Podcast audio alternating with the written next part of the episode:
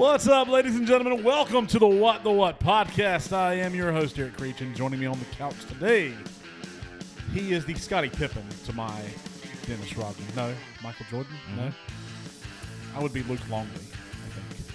I don't know. I, I don't know. I'm gonna let you take this Michael is Jordan. Kyle Whitley. Yeah, I always like Scottie Pippen, so I would I gladly think, take him. I think Ashby's probably our Michael Jordan. That's true. I think about it. Ashby's Michael Jordan. I feel like I'm coming off the bench. Maybe Bill Lambier.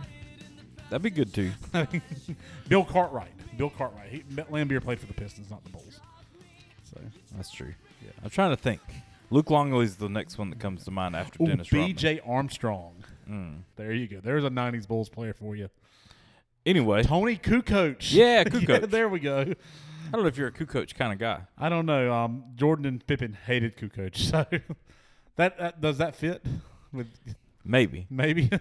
Does this episode seem a little loose so far? Yes. You know yes. why? We don't have Ashby. Ashby the Brain Brame is not here. Is that her nickname now? Yeah. Ashby the Brain Brame. Wow. Or Ashby the Brame Heenan. Heenan. What? Ashby the Brame Heenan. Oh, because of Bobby Heenan. The Brain The Heenan. Brain. Bobby She's Heenan. The Brain. So. I don't know if she likes that. She would want that nickname. I'd well, she's not here. So that's okay. So it's a little loose because she's not here. On loose episodes, we give her new nicknames. Okay, that's the rule. That's the We've new rule. We've established the rule. Anytime Ashby's not here, she gets a random nickname. We really need to lock her down to like a long-term contract, mm-hmm. so she doesn't just. So it's not just like the hopeful, like oh she'll be back, and then she's never back again. Ashby, if you're listening, we expect you back next week. I hope so. We're talking about Marvel again. Yeah, so. Doctor Strange next week. Plus, I don't have a game on Thursday, so we can start like a normal time. A normal day. Yeah. It's the first time in a while. Because our game's on Monday. Nice. Next week. Yeah. We, we have a game tomorrow and a game on Monday. For those of you who didn't know, Eric is also known as Coach Creech. Yes. Coaches the footballs. Yes. Well, I guess there's just one. Uh, Either there's, way. Well, there's multiple. We, we switch them out between plays. Do you? Well, I mean. Is one better for throwing and one better for running? No. That sounds like cheating. I mean, no, we'll uh, we'll switch them out like if one gets dirty or if one if it's raining and playing in the mud, yeah, and but, the dirt. But yeah, but you want to you want a clean ball for a clean snap. Mm. Yeah, I don't know about all that. Plus, whenever we're on defense, the other team uses their ball. So really, yes, we switch the balls out. Then I never is that always how that's been? Pretty much, yeah. Is that how it is in N H L, like N F L? Yeah, which they probably use a new football like every like. time every play or something. I mean, that's insane. I never knew that. Yeah, I've but never yeah, been when, big into football whenever, either, but I never knew that. Whenever we go on offense, mm-hmm. we run our ball to the referee, and they put the, our ball down, and they throw the other team's ball to them, and and they keep their ball on the sideline. So that's crazy. No, I understand the reason, but it's just like I've never ever realized that in my entire life. Yeah, I always thought it was just one ball, and then you know if something happened to it, then they'd put a new one in. Yeah, I mean, that's how it works. That's crazy to me. Yeah. And everybody at home that's all in sports is like, duh. It's yeah, this, always been that way. Yeah, well, this is a very sports-centric episode, so I'm glad we are getting some sports talk in. Well, it is. I, I know Ashby's not a big fan of the sports ball. And, and to be fair, you're not a huge sports guy yourself unless it's like hockey. In the nineties, I was, though. Yes. And I'm not even saying professional. We'll, we'll talk more. But say, like, this whole football thing we're talking about right, right now, my brain goes to Little Giants. Where it's like, I only remember them using one ball in that movie. Yes. So and that's where my, my knowledge of football comes from, is uh, Little Giants. And is there another one? Um, Yeah, there is The Water Boy. Uh, Remember the Titans. Let's see, that's more like official. Varsity Blues? It's still official. I feel like more of like the funny kids ones is like the ones that got my attention. That's, that's like, fair. I understand football, but not really. You want to know how much I know about football? A lot, I'm sure. Only what I learned from watching Remember the Titans, which is everything. Mm, well, I didn't. Everything. So. It's, it it showed. Anytime I'd play N F L hits or blitz with Chris Rhode, I would always just be throwing the ball because running the ball took too long as you pull out your Nintendo sixty-four Nintendo Blitz. Yep. No, like that was I was horrible at that game. We're gonna th- I, I had two to three plays. I just like to throw the ball. At the next Joe Davis Invitational. Yes. We have to pull out N F L Blitz. I will. Bring, that would make sense. I will bring out the sixty-four, and we'll have you know that be like a, a thing, mm-hmm. you know, to, to earn accumulate points. You have to figure out a certain thing because it'd be kind of a long thing to make somebody two people play an entire game. Oh, we'll have multiple T Vs. This is the oh, we we're going this, big. This is the five year anniversary of the Joe Davis Classics last That's Invitational. True. We got to make it big, and hopefully by then. I mean, by then I'll have my second shot. You'll have your second shot. Mm-hmm. Um, I'm hoping most. I'm not every- throwing away my shot. Yeah, I am not throwing away my shot. I remember one line from that movie, and that was it. Yes, Alexander Hamilton. Uh, two. And Peggy. And Peggy. Three. So um, look at me knowing more. Look than at I you with your Hamilton, and you're the one who came up with the Hamilton reference tonight. I did. I you're filling the role of Ashby, the brain, brain. Yes, it feels weird, just because usually. We're either on Facebook Live, which we're not doing tonight. Usually, no, Ashby's sorry, Facebook. Ashby's on the phone, and it's literally just me and you sitting on your couch talking to each other with microphones. And we're not even like side by side like we have to be. Like no, we're just we're, we're just relaxed, chilling on the couch. I'm literally there's a laying. Game on in the background. Yeah. Duke's beating Louisville, forty-one to thirty-four. With so we're just hanging out. Left in the half. I mean, just literally chilling for this episode. So, folks, I hope you're feeling the same. I hope you're just you know. The same way that maybe you would come home, you know, I don't know about from school, but just imagine you're back in the nineties. You know, it's a Sunday afternoon, some sports game is on, and you're just relaxing. Yes. Watching, you know, getting some snacks, watching the T V, and watching the game. Maybe it's Friday night, Saturday. I don't even know. Who knows? But maybe you're just chilling. Yes. But that made me think about what we're talking about today. That's right. Well, before we get into that, ladies okay. and gentlemen, we want to thank you, the listener, for joining us today. Where we want to be like Mike. Mm-hmm. Please subscribe to us on Apple Podcasts, Stitcher, Spotify, or wherever it is you get your podcast. And, of course, rate and review us five stars. Five. Please also follow us on Facebook, YouTube, and Instagram by searching What the What Media. All one word. And you can find us on Twitter at W T W underscore media. Please share this with your friends. Last week on the podcast, we discussed arguably one of the greatest high school movies of all time, Mean Girls, so fetch. And on today's episode, we are taking a deep, deep dive. dive into nineties sports celebrities. Now, Kyle, um, as you put your microphone down uh, and adjusting your shorts there, uh, can you explain the idea or the concept behind this episode, nineties sports celebrities? Yes. Uh, I don't remember how we came up with it. I just felt like we talked about it. I feel like it was Ashby's idea. Yeah. She's honestly. Like, hey, you guys would be great. That'd be a great day for me not to have to be around. Yes. Uh, growing up in the nineties, I think sports were just different than they are now, at least in culture. Uh, I was thinking about it on my way over here. Like, I had to pass a baseball field, and the lights were on on that field. And it just made me think, like, kids today still play sports. Like, they still sign up for sports. Um But I think back to that age where we had video games, or video games were starting to make a thing, you know, like a big thing. But for the most part, like, that's what we did. We got home from school.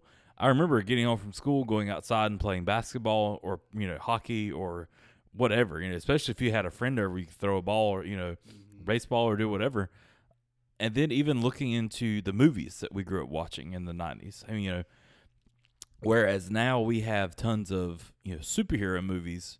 Back then, you had tons of sports movies. Yes. Especially aimed at kids. Like today, you know, you have Marvel and everything else, which is amazing. But don't get me wrong. We had the kids' sports cinematic universe. You did. And it, it's it's it an wasn't amazing. Really connected, but. No, it wasn't, but it's an amazing thing to look back on and to think about, you know, the Mighty Ducks, Space Jam, the Sandlot, Airbud. The Sandlot, the Airbud. Yeah, the Airbud. um, uh, Little Giants. Little Giants. Uh, the Big Green. The Big Green. That's uh, another good one. Yeah. There's tons more. I'm trying to think of all the other ones because it's going to bug me that we leave them off. There's another baseball one. Um, um, Angels in the Outfield. Rookie of the Year. Rookie of the Year. Um, there's just so many. Um, I mean, we had, uh, like Mike, I think that was a late two thousands yep. movie. But um, still. But still, he kind of fits for what we're do- talking about here. And you got to think, like, because Mighty Ducks had three movies. Like, yeah. It was three Mighty Ducks movies. And Airbud still has a franchise going, still I going like. on. I mean, I think they're using a different dog now. Yes, because they have, like, snow puppies and stuff yes. at Christmas time. Mm-hmm. Oh, um, there was the chimpanzee movies. Oh, um, uh, Ed. Yeah, well, Ed was one. Ed was one, was one this was, them. like, uh, Primal or not. I don't remember. Something. But the monkey did multiple things. I remember he skateboarded in one movie. Yes. Um, but still, like, that's how culture was. Even, like, other movies, um, more grown-up, more adult movies. Mm-hmm. You yeah, talk- No Holds Barred. That's with, true. With Hulk Hogan. That's true. You had that. Uh, you had... It's one of those things because my childhood kind of all runs together because we were kids that were born in the eighties, like, grew up in the nineties, and there's a nineties two thousand blend that kind of happens somewhere in there that it all kind of comes together. Yeah. So, I mean, I'm trying to think of other movies that are sports related because, like, Major League is another yeah, one. Major League. Uh, Field of Dreams. Field of Dreams. Yeah. And that was not really a kid's movie. I mean, well, that's what I mean. Like, there's yeah, even, of, even in the world going on, there were sports movies happening. Yeah, The Water Boy. Yeah. Uh, Happy Gilmore. For sure. I mean, all these other movies that honestly just. Price is Wrong, Bobby. It uh, it it celebrated its twenty-fifth anniversary this year. I watched it um, the other day. We we should do a deep dive on it one time. Mm-hmm. You know, it's it's kind of a, up on our alley. I think mm-hmm. Ashby said she didn't like those type of movies. That's okay. So once again, she'll be like, "We'll, we'll give her a week. Your off. Childhood was wrong." Well, here's what we're gonna have to do at some point in the mm-hmm. next few months. You're gonna go off on paternity leave with yeah, sure. uh, with Erica. Mm-hmm. So at some point in April or May, we're going to have to take a Saturday and just record a bunch of episodes to put in the can. Mm-hmm. That could be one of the ones we record, and we could just air it sometime in July. That's true. Um, or uh, June or whatever, mm-hmm. and just let it, you know, just be one that we've had in the can. Well, that makes um, sense. So, I mean. And if it's not good, put it in the other can. That's right. We, like we did with the first Boy Meets World episode. Yes, it would sit right beside there. And then Toy Story is just kind of hanging on the edge where it should fall in. When are we going to redo the Toy Story episode? I feel I don't like think we, we need to redo the Toy Story episode. I don't know. I feel like it's more we of We need to redo the Boy Meets World episode a third time. I feel like it's better to leave both of those just where they are and just make fun of them oh. instead of trying to do a better one and just making another horrible one. I think so. If we're still doing this in... in Uh, in like for year five, this is we're technically going to be coming up on our third year. That's crazy. Uh, you know, June will be two years since we've done this. We, we would have hit our hundredth episode at some point over mm-hmm. the summer. Um, so in three more years, if we're still doing podcasting and we're still w- under our standards, you know, being successful, we need to go back and redo a couple of old ones just to say, okay, here, here's a, here's a deep cut for the for the long term fans. Well, I'll, I'll say this: Toy Story and Boy Meets World. Take a pen. Write this down. On this day, March tenth, tenth, it's Mario Day, two thousand and twenty-one. Good one. Yep. Uh, if they make Toy Story five, we will talk about Toy Story one. Okay, that's fair. So that way, like, that's I fair. Don't think there's plans for it right now. No, but if there's they not. do, then I'm saying it right here, right now, that we will do Toy Story one again. Okay, and Count- hopefully do a better job. Counterpoint. Okay. In the next three years. And after looking at our schedule this year, we don't have a single Disney or Pixar movie to discuss this year. So in the next three years, we need to oh, do more Disney movies, more Pixar movies. We need to do Aladdin. Well, the you good know? part is I we're mean, going to catch up on uh, Marvel movies soon because COVID put a delay on them. I don't know. New I, I don't know, but we're getting new movies this year. So, like, and that's if we're doing the Marvel T V shows too, which I think we should because they tie into so, the Marvel continuity, and they're only like six or seven episodes. I mean, Mar- WandaVision was nine. Well, you're talking about those, yeah, yeah. Yeah, I'm not talking about Agents of S H I E L D and yeah, yeah. Daredevil. I, was about to I mean, say. we can we can do an episode like if we want to talk about other Marvel shows, mm. but I'm not necessarily thinking about those. I would like to, but I know, yeah, that's kind of a, a more tough situation versus like WandaVision. Um, but like you know, but the M C U adjacent T V mm-hmm. shows, so like. The way it stands now, next January we'll be doing Spider-Man Far From Home. Okay. Um, February would be WandaVision. Next March would be Falcon and Winter Soldier. Mm-hmm. Then we have to do, I think, Black Widow because it, mm-hmm. it's coming out next in the lo- in the whatever. Mm-hmm. We'll have Loki. We'll have another Spider-Man movie at some point. It's piling on a lot faster another than I thought Shang- it was. Another Shang-Chi, uh, Shang-Chi will come out. Eternals will come out. Hawkeye will be out. Miss Marvel will be out. We're going to have a whole nother year of Marvel stuff. This is ridiculous. I year. thought we were about to like hit a crest where we would like, aha, Marvel, we're waiting on you. Marvel's no. gonna Marvel's catching up on us this year because they're, they're coming out with four movies this year. Mm-hmm. In addition to like seven or eight T V shows, it feels like it's probably That's more true. like four shows. Okay, so, well, forget that. Forget that. But yeah, we but yeah, we need to do more. We'll Disney. add in some other ones. You know, like I said, Aladdin is one. It won our Disney bracket last year at this time because again, true. at this time last year we were doing the Marvel or not the Marvel, the Disney bracket, mm-hmm. and we had this big discussion about mm-hmm. Aladdin and should it beat Lion King? And I'm still thinking Lion King got it's tough. Got just snubbed out there, jobbed out to Aladdin, and I love Aladdin, mm-hmm. but I don't think it should have won. But it was it's the win- it was the winner of our Disney bracket. Beauty and the Beast is one that you were mm-hmm. really high on, mm-hmm. and a lot of our listeners were really high on. I still haven't seen Brave. I finally watched it. It was I good. know you did, and I said I would, but I never did. So sure. I know.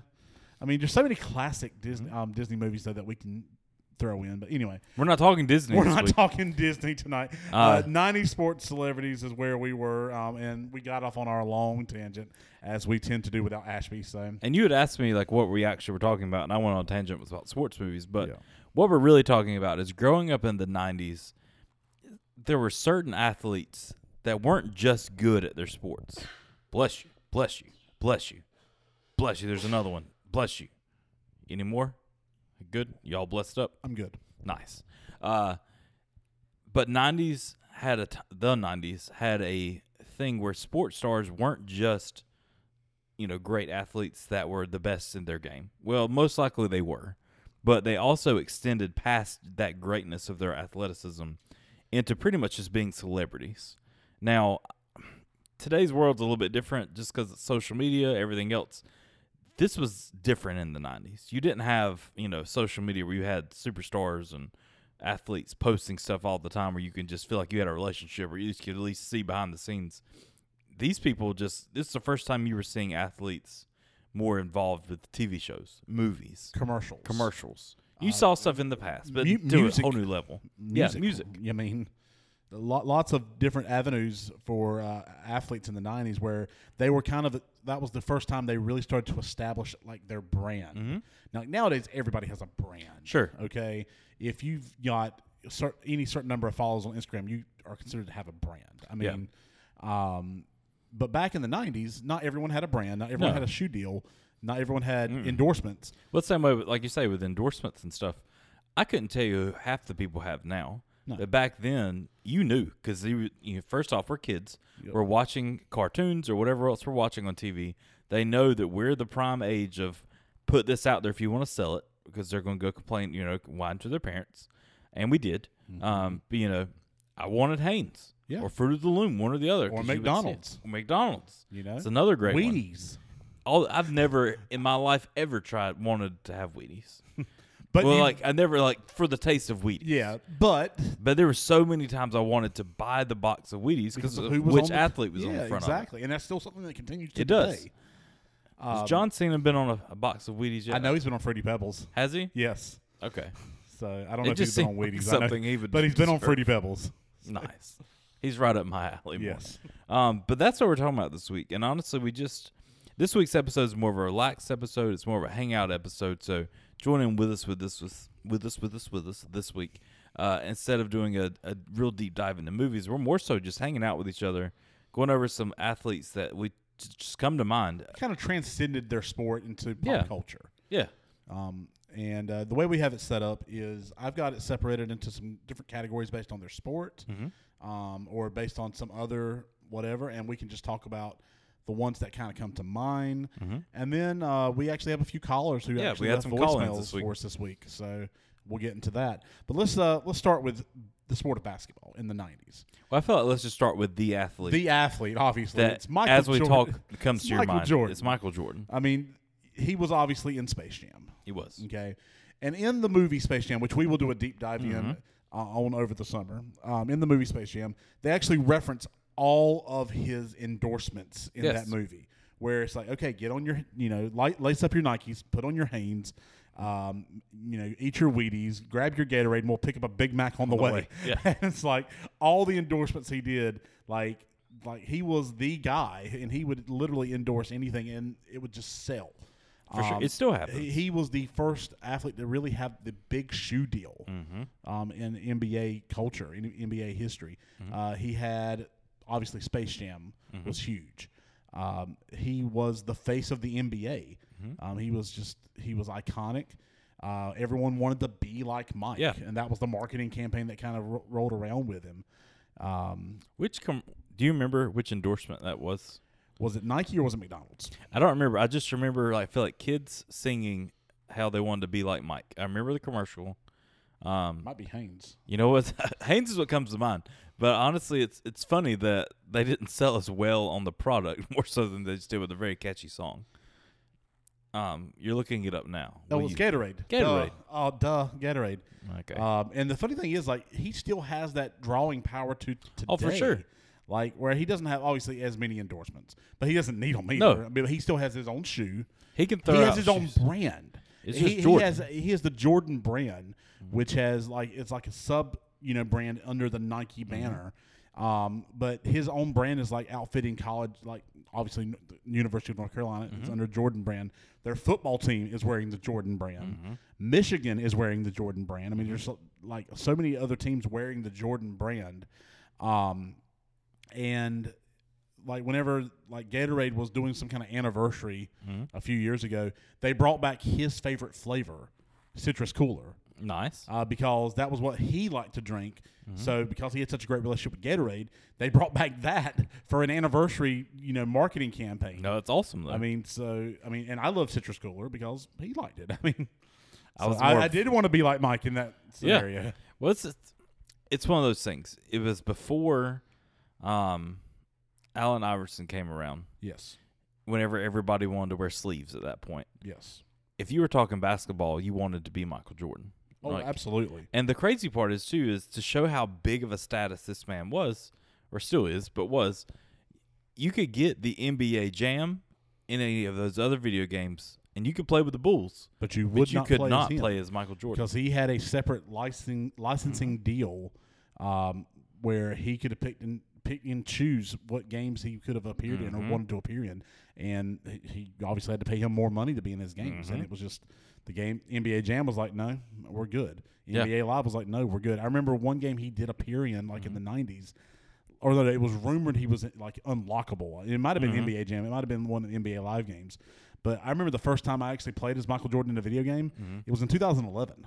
Yeah, like after he had on retired Xbox. On the Xbox for N B A uh, two K eleven or two K twelve. And it was all, he was the cover. He was on the cover, and it was part of the Dream Team. Yes. That was in the game. The entire game, there was multiple different levels that you could play as Jordan. Like, and years. Let's talk about that a little bit, because the Olympic Dream Team was a big part of him, you know, being known throughout the world as well. Well, I think that's a big thing too, is just the Olympics in general um, had a bit effect, a big effect on us as kids. Because what was it, ninety-six that it came around? ninety-two was the first time. Well, okay, ninety-two, but I'm, ninety-six in Atlanta. Yeah, um, but no, ninety-two was the first year they um, allowed pro basketball players to compete in the mm-hmm. Olympics. Before that, it was all amateur uh, college players. Mm-hmm.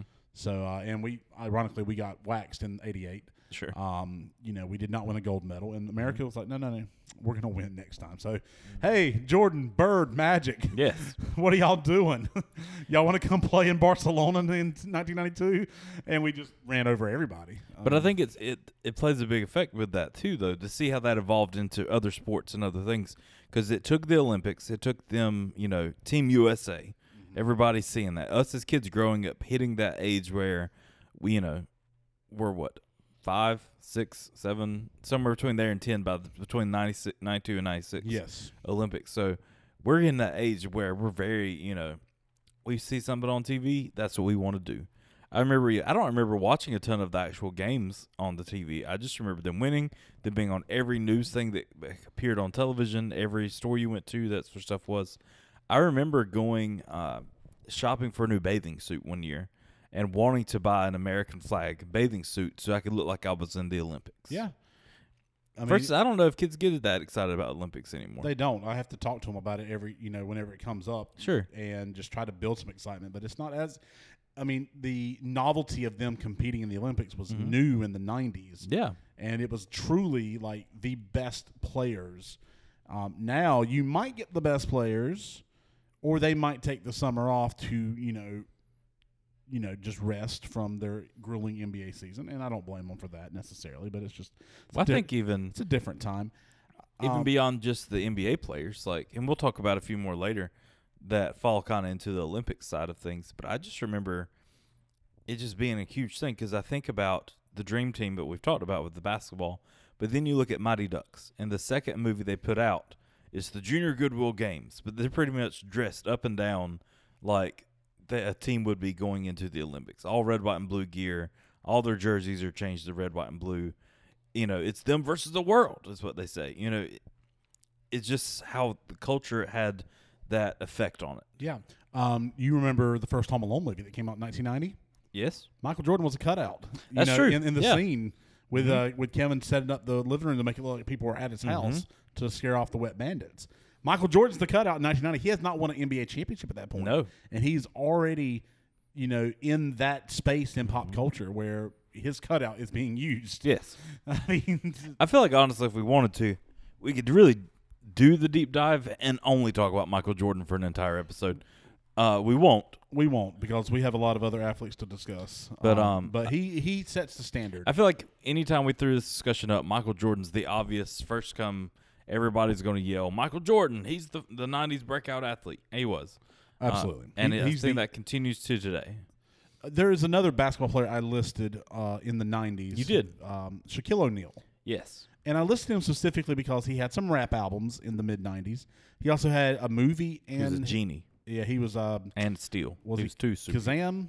No, Shazam. Shazam. Kazaam is the uh, the, Nickelodeon the, Man- show. the Mandela effect, where you think it was named one thing, but it was actually named another thing. But you could have sworn it was, you know, whatever. I think Kazaam I, was a Nickelodeon thing. It might have been. You but didn't have. He also uh, had a video game. Uh, Did the, he? The Shaq Fu. That's right. I forgot about that. Yeah, it was a terrible game. I've like, every once in a while I see the uh, Shazam, where he's a genie that comes out of a speaker box. I see that movie on like one of the streaming networks, and there's part of me that just wants to rewatch it. I'm gonna be honest with you. I don't think I ever saw all of it. I saw it. I know. I, I, I feel positive I saw that in movie theaters. I mean, I don't. I don't think that's kind of what I remember of it. Like I, he comes out, he, he's a rapping genie that came out of a boombox, and that's all I remember. Like he was, he was just larger than life. Mm-hmm. I mean, literally, like he was such a huge player who could move. Um, Like and he played for the Orlando Magic early mm-hmm. on in his career, uh, and then went to the Lakers in the mm-hmm. late nineties, and then started winning championships with Kobe Bryant in mm-hmm. the early two thousands. Um, but he, um, you know, he was just such a larger than life personality. He was like, and even some people would argue that um, if, if he had really kind of committed himself to the game of basketball a little more, he could have won more championships. Mm-hmm. He won four titles. I mm-hmm. mean, very impressive. Um, but they were like, well, all the side projects, you know, he, mm-hmm. he, uh, you know, wanted to be a rapper, and then he was in a movie, and he did a video game, and he did this and that. He ended up being a sheriff deputy, like in Arizona back in the two thousands. Like when he was playing for the Phoenix Suns, like he was actually deputized. I mean, just nice. Um, but you know, he, he did so many things off the court. Like he was just so, um, he was so, um, recognizable. It was Kazaam. Was it? Yeah. It I'm is. looking it up now. It, it has said, a twenty. I am Kazaam. It is a twenty percent rating. I think you're getting Mandela affected right I now. I am. I felt positive it was Shazam. Yeah, he was also no. in Good Burger. He was. Yeah. If I'm reading this correctly, I yeah. mean he probably was. He was in Good Burger. Um, it says he played himself in Good Burger. Yeah, he must have been. So, yeah. But yeah, he, he just another larger than life character who I just felt like every, he's recognizable no matter where he goes. He is, and I feel like too we probably won't talk as he's doing, much. He did Icy Hot commercials? That's true. Still doesn't now. Still um, doesn't now. I don't think we'll probably go as deep as we did with Michael Jordan, or not so deep, but as long with each one. But I feel like you know it doesn't take away from what Shaq had. Shaq was just known on T V. You knew the dude had giant feet because they would talk about it on news commercials. Um, I remember being at my grandparents', and I had a relative staying with them at the time whenever I was a kid, and he had a Shaq action figure. And I thought that was the coolest thing ever. It was Shaq dunking a ball and, like, breaking the backboard. And I remember that being a big thing, being one of the first times I ever saw someone shatter the backboard playing basketball. Yeah, that's one of the, um, like, if you look it up on YouTube, mm-hmm. but it was definitely, like, a happening. He went up for a big dunk when he was at L S U mm-hmm. and just destroyed mm-hmm. that that rim, that backboard.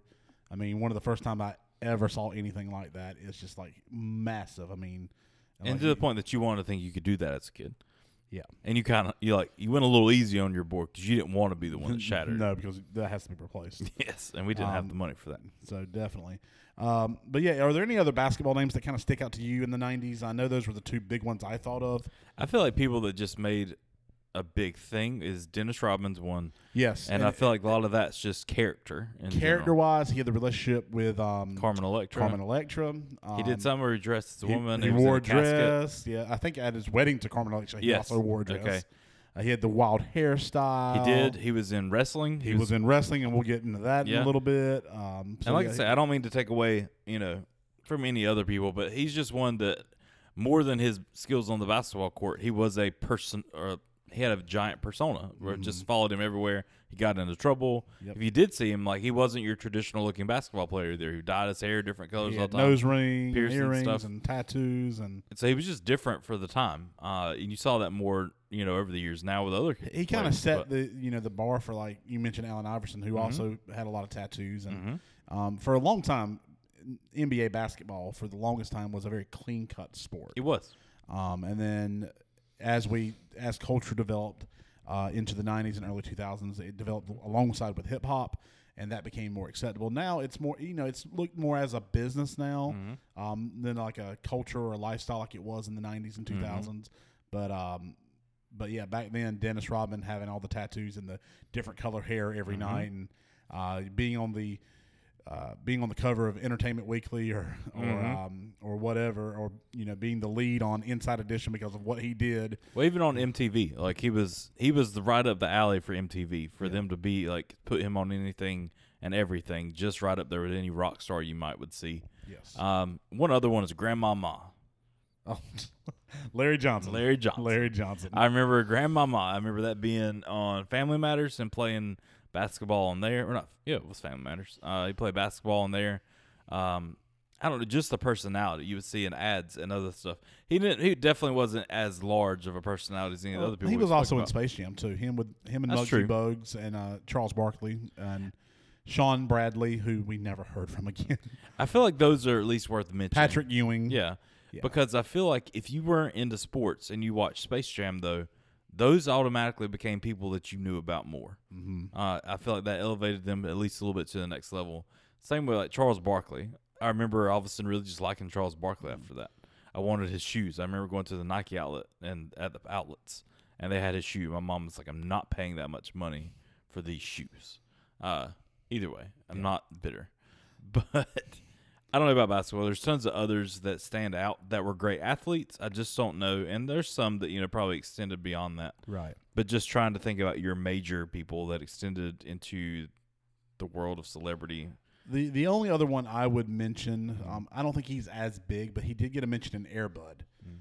Um, and we already mentioned Scottie Pippen, too. Uh, yeah, sure. He, he's right Michael there jo- with Michael it, yeah. Jordan's teammate. Uh, Sean Kemp. He was the um, only other one I because, thought of. Because, you know, he played for the Supersonics, which, mm-hmm. you know, I know you were a fan of those. I was. I liked him just because of the name and the colors. Mm-hmm. Um, but he got a shout-out in Air Bud, like mm-hmm. the kid who had all the lucky stuff. Mm-hmm. You know, I stole this out of Sean Kemp's trash. He did. and, I remember that. Just, I forgot all about that, and yes. now, now I remember that. That's the one one of the things I remember about that movie. So. I would say, too, just to throw it in there, the entire, like, the Bulls team, just the Bulls in general, mm-hmm. uh, is very similar to how the Cowboys were in the nineties. Yeah, America's team, yes. basically. Uh, and uh, I was talking to Michael Thompson at work about this today, but it's one of those things you think back on that time, and every kid around our age had a starter jacket. Most kids. I don't think I did. I didn't either. I had like a starter windbreaker or something. It was not the cool starter jacket. But typically it was either the Bulls, Cowboys, the Hornets, because we're from, you know, we're from North, North Carolina. Carolina. Um, They're technically North Carolina's basketball team. Yes. And then I feel like there was a couple other. Uh, Michael said, I think, the Mariners. Yeah. Um, they were owned by Nintendo. And, well, we'll talk about who played for them in a minute. But yeah. yeah. But I feel like there's a lot of just that the Braves. In general. The Braves is another one. Um, one. I made a note uh, today to mention the Braves, and honestly, I think it just kind of includes in all these teams we're talking about right now. Yeah. Is it's not necessarily certain players on the teams that you knew so much more than anything else. You just knew the teams. You yes. knew they were big. Same way, I became a Braves fan. Mm-hmm. Um, my sister was a Braves fan, right. and she was actually more into it than I was. And I was younger, and I came into it where she was a Braves fan, so I became a Braves fan. And we had relatives that lived in Atlanta. Um, and so we finally we went and saw a game. Uh, the Braves played, I think, the Marlins. Mm-hmm. And while we were there, it was either the week before or week after. I think it was after the Olympics had just happened okay. in Atlanta. So it was just like all these things hit me at a right spot in my childhood that's like, the Olympics are amazing. You know, the Braves are amazing. Like all these things. And the same way, like, I feel like the Cowboys was one of those things where they were just so known mm-hmm. that they were the big football team, yep. enough to the point that Little Giants, like the evil guys in the Little Giants, are Cowboys. Yep. Like, so it's the same way you grew up knowing, you know, about these different things based on, you know, some movies that use their licensing, and then just in general, I don't even know how some of these teams just got to be so giant other than just being big, but it was one of those ways it broke into where everybody in the world can tell you now, well, oh, you look back at this certain like time period of Bulls basketball, and it was just insane. Yep. Um, well, I don't know. We can move forward. Well, speaking of baseball and the Braves, uh, the next sub uh, topic I have is baseball. Mm-hmm. And I put three names in in here, and one of them is bigger than the other two, in my opinion. I agree. But all three share something um, in common towards the late nineties. Mm-hmm. Um, but the first name, obviously, in the nineties, you're thinking of the kid, Ken Griffey Junior Exactly. Uh, he's the big name that played for the Seattle Mariners, mm-hmm. um, and he was just – I think the, his big appeal – I mean, obviously, he was a great baseball player, but he had a lot of video games. He did. Um, I'm looking at a list of them now. Uh, he had Ken Griffey Junior Presents uh, Major League Baseball and Super Nintendo. Mm-hmm. Uh, you had um, Major League Baseball, Ken Griffey Junior Um, let's see, Ken Griffey Junior Slugfest. Mm-hmm. And I remember, all, I think it was on, um, oh, Ken Griffey Junior Winning Run. Mm-hmm. I can't remember which game it was, but I remember playing. Uh, I think it was one of the Super Nintendo games, the Home Run Derby. Yes, that's what comes um, to mind on one of uh, on one of those modes, and you would just sit there and you just try to hit as many home runs as mm-hmm. you can. You know, without you know, obviously you get ten outs if you don't hit a home run, you it's an out. Um, but he really popularized the idea of a home run. Mm-hmm. Um, before the nineties, Roger Maris had the most home runs in a single season at sixty-one. Um, that was set in nineteen sixty. Oh, wow. Um, really long, you know, long, long time uh, away. And baseball, you know, was always kind of considered America's, quote, pastime. But, you know, for a generation that was always looking for bigger and better and, like, the most explosive and exciting mm-hmm. thing to happen, a home run in that game is the most exciting thing that could have happened. Sure. Um, so anytime someone hits a home run as kids in the nineties, we thought it was big. I think Ken Griffey Junior really kind of popularized hitting a lot of home runs. Mm-hmm. And we see that later in the nineties, um, for better or for worse, uh, him, Ken Griffey Junior, Sammy Sosa, and Mark McGwire mm-hmm. were in a big home run race in nineteen ninety-eight. Where all three of them were chasing uh, Roger Maris's home run record. Now, for McGwire and Sammy Sosa, there were allegations of steroid sure. use. Um, so that record is kind of tainted now. Mm-hmm. But I remember where I was uh, September nineteen ninety-eight. Uh, it was on a Tuesday night. Mm-hmm. And Mark McGwire had tied the record the weekend before. So he was at sixty-one. Um, so he'd already tied Roger Maris's record. And it was the second season of King of the Hill. It was supposed to debut on a Tuesday night. Mm-hmm. And they actually, like, canceled that to show a Saint Louis Cardinals game on Fox. They even had Hank Hill, like, it was the premiere of season two. So there was a cliffhanger mm-hmm. at season one yeah. where the Save-A-Lot had blown up. Yep. And we knew a character was going to die. And we didn't know who it mm-hmm. was. It was either Hank or it was uh, what's her Luann mm-hmm. uh, or or Luann's boyfriend or mm-hmm. another character. I can't remember who it was. Mm-hmm. And that was the big cliffhanger. Who died? Yep. And they showed this little thing from Hank Hill before the game. Well, I know y'all want to watch King of the Hill, but I really want to watch this game, and they can't do the show without me. So, so uh, you know, go Cardinals. And that's awesome. I never knew that. Like, and it was just like, and I remember my dad saying, like, we were watching it, and my dad's like, well, we know he's not the one dead if they can't do the show without him. That's awesome. But that night, like, okay, so I watched for like four or five innings, and sure. it's like, okay, time to go to bed, but you can leave your T V on in your room. Mm-hmm. So I turned the T V on, and McGwire comes up, and I think it's the first or second pitch he hits, and it's to left field. And I remember Joe Buck, the announcer, you know, he made the call. Left field side, down the left field line, isn't enough. And then he yells, score, number sixty-two. And it was just like, I'm like, just silently kind of shaking my hands and like, yeah. I can't wait to talk about this at school the next sure. year. Like, it's it's so awesome. And so that's the that's the memory of Mark McGwire. Like, I remember where I was, mm-hmm. what I was doing. I know the announcer's call. Um, you know, he really transcended the sport. Mm-hmm. I mean, in terms of what he did in his sport, mm-hmm. but because it was so good, it was one of those things that made him a celebrity. It did. Um, he was known for, he did McDonald's commercials. Mm-hmm. I wanted a Mark McGwire poster. Yeah. I don't know why. I mean, because I wasn't a fan of the Cardinals, but I knew I liked the big guy mm-hmm. hitting home runs. Sammy well, Sosa the same way. I mean, it was very much the same way where I remember every day, well, at least the morning after there was a game, checking the news. Yes. Like, I wasn't a news person, but in the mornings, my parents always had the news on. So as I'm getting ready for school, I always would check to find out the same way. You know, what do I need to know before I go to school? Like, yes, did, so you did, can talk about it. Who's in the lead right now so I could talk about it with all my friends? Um, you know, I didn't watch a ton of the games. I do remember watching some of them. I don't have a memory like you did. Uh, but I do remember that, like, waking up and checking out the news every morning to make sure, because it was just constantly back and forth at that point, was who's going to break the record first and then mm-hmm. who's going to have the highest record at that point after. Um, and I know so McGwire got the seventy home runs that year. Sosa got the sixty-six. And I think Sosa beat that sixty-one mark a couple more times uh, before he hang, you know hung up his career. Hmm. Uh, I don't know if Griffey ever got past sixty, but again, those were the three biggest names because they were just that. hitting yeah. bombs, and it was just national news. I mm-hmm. mean, yes, it was a sports-related thing, but that didn't make it any less in, no. ingrained in our pop culture. Um. I don't know. I don't really have a whole lot more to say about it. I was, I feel like I could, but I feel like that's just the biggest part of it. Is it's like you said, it's not so much that it was, oh man, who won the game. It was just who's winning this competition with each other of who can hit the most home runs. I don't remember there ever being a time like that since then. Well, at least not publicized in the same way that the whole world was just on edge watching every week. Well, you want to talk about getting to school the next day and yeah. like being able to contribute to conversation. Mm-hmm. In the late nineties, mm-hmm. you know, from ninety-six on, wrestling for sure had exploded into the pop culture mainstream, mm-hmm. and it had a it had a big run in the eighties too with Hulk Hogan and the Rock and Wrestling campaign in the eighties.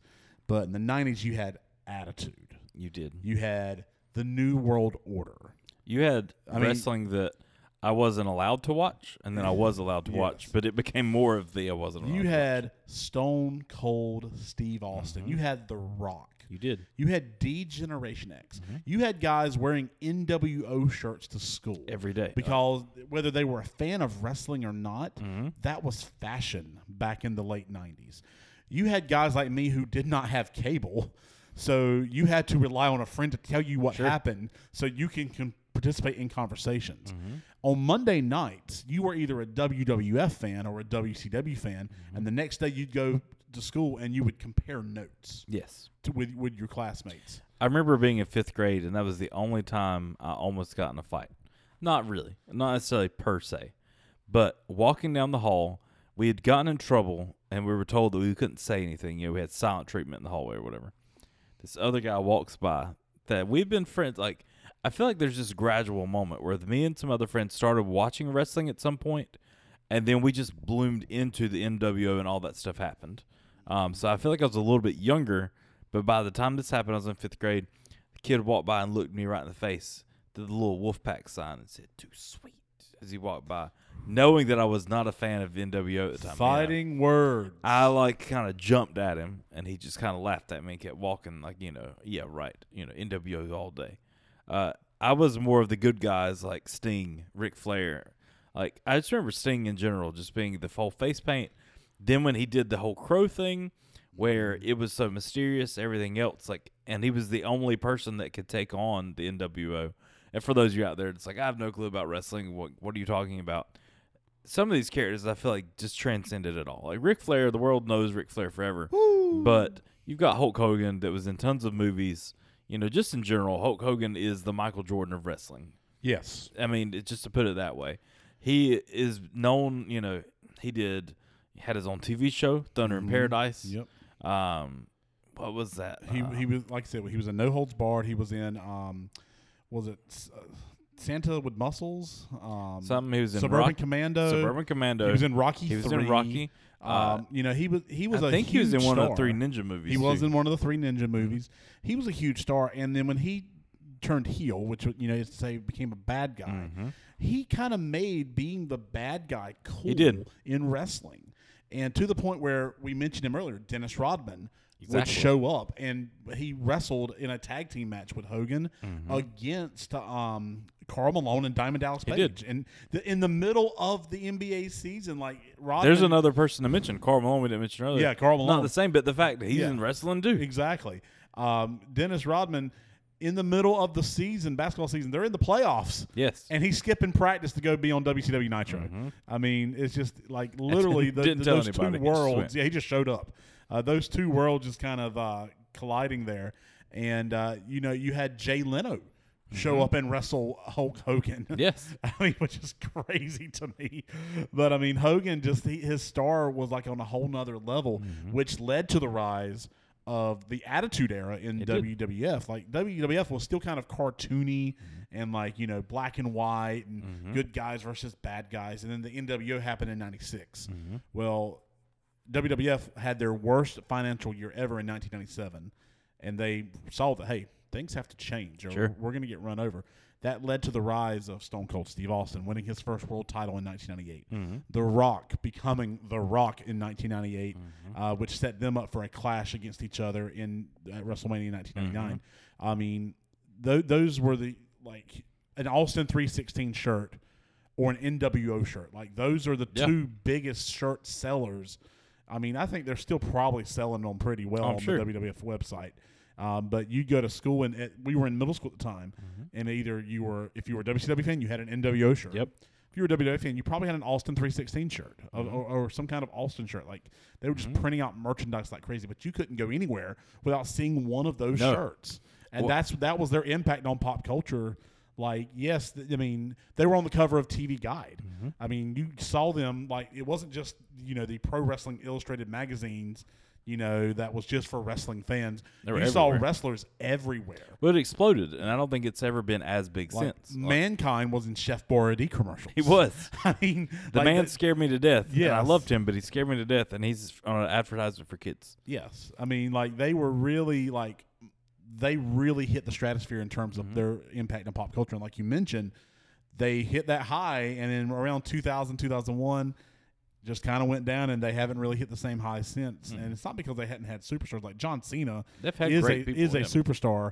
Uh, Dave Bautista is in mm-hmm. movies as well. I mean, mm-hmm. they've had guys who have done the crossover into mainstream pop culture, but it wasn't during their actual run on top. Like the W W F yeah. was the thing. Mm-hmm. It was the thing in pop culture in nineteen ninety-eight. W C W was the thing in pop culture in two thousand or nineteen nineteen ninety-six, nineteen ninety-seven. Um, and we won't see, you wouldn't see that again. Another guy who kind of made the, the uh, crossover in the W W F is a guy I've also mentioned here, Mike Tyson. He did. And Mike Tyson was a huge name in the early nineties because he was mm-hmm. a heavyweight boxer. Mm-hmm. He had his own video game. He did. Mike Tyson's Punch-Out, mm-hmm. which is still an awesome game. Mm-hmm. Um, one thing, you know, just jumping into like Mike Tyson, I, I, for years I thought it was a fighting game. Mm-hmm. Did you know it's actually like a Dance Dance Revolution game? It's a pattern. It's a pattern game. Mm-hmm. You just got to learn the patterns. Mm-hmm. And I'm just not good enough to learn the patterns. But um, I haven't done it. Like I remember playing it as a kid. I haven't gone yeah. back and played it since. But um, but he had, and then you he had some allegations in the early nineties mm-hmm. uh, where all these sponsors would drop him, and then he had this big comeback in the mid nineties against Evander Holyfield. Mm-hmm. And what did he do at the M G M Grand? Bit he bit off Evander Holyfield's ear, which put him in the hot, you know, in the pop culture stratosphere. I want to say like, that's how yeah. I found out about him. Like I knew he had a game or whatever, mm-hmm. but I had never like paid any attention to him. I w- we didn't watch boxing growing up. We didn't want any of those things. I loved boxing. It was on the news the next day. It was I on the news wasn't forever. Supposed to watch it as a child, but I loved it. Sure, but um, I love how your eyes got really shifty as you were talking yeah. about it. But uh, but so he's suspended from boxing because mm-hmm. he bit a gear, guy's ear off. Mm-hmm. So what does he do? He goes to the W W F, mm-hmm. you know, and just ratings bonanza there. He gets in a shoving match with Austin. Mm-hmm. I mean, that wasn't even a match, but it was kind no. of marketing. Like, you have the baddest man on the planet versus the baddest man on the planet. Mm-hmm. I mean, um, he referees a match at WrestleMania fourteen against Shawn Michaels and Steve Austin. I mean, just, I mean, again, big pop culture. Yeah. Um, just, it was incredible. Just We're still seeing it today where – Mike Tyson was back on A E W wrestling like in the past year, like the new wrestling company. He's on that show. Um, he Shaq wrestled last Shaq week. Did. Shaq on wrestled A E W. Last week on A E W. Uh, and you're seeing all of that come back around just because of it's these star athletes that made such a big uh, part of our childhood that now that we are adults and they're marketing things towards adults, they're like, what else do they love as kids? Like, let's throw this out there. Sting has come back now and is wrestling again, um, and still looks young as doing it.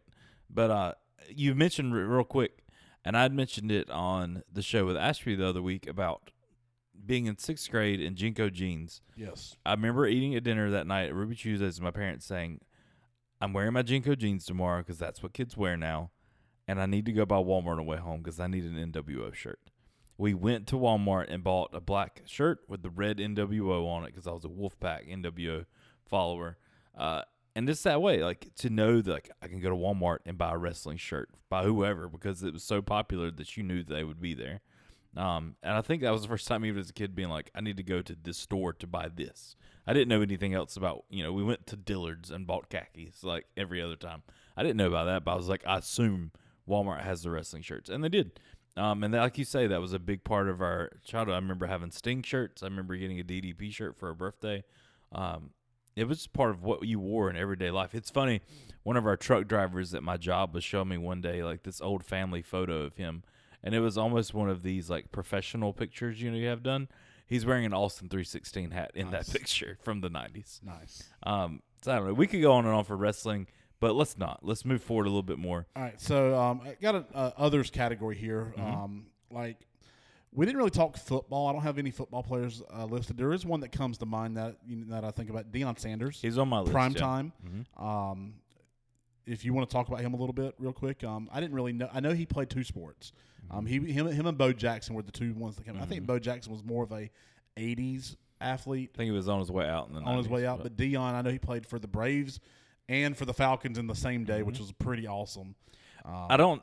Once again, I wasn't a big football person, um, but I do know some of our callers that are had left us some messages. We'll play in a little bit.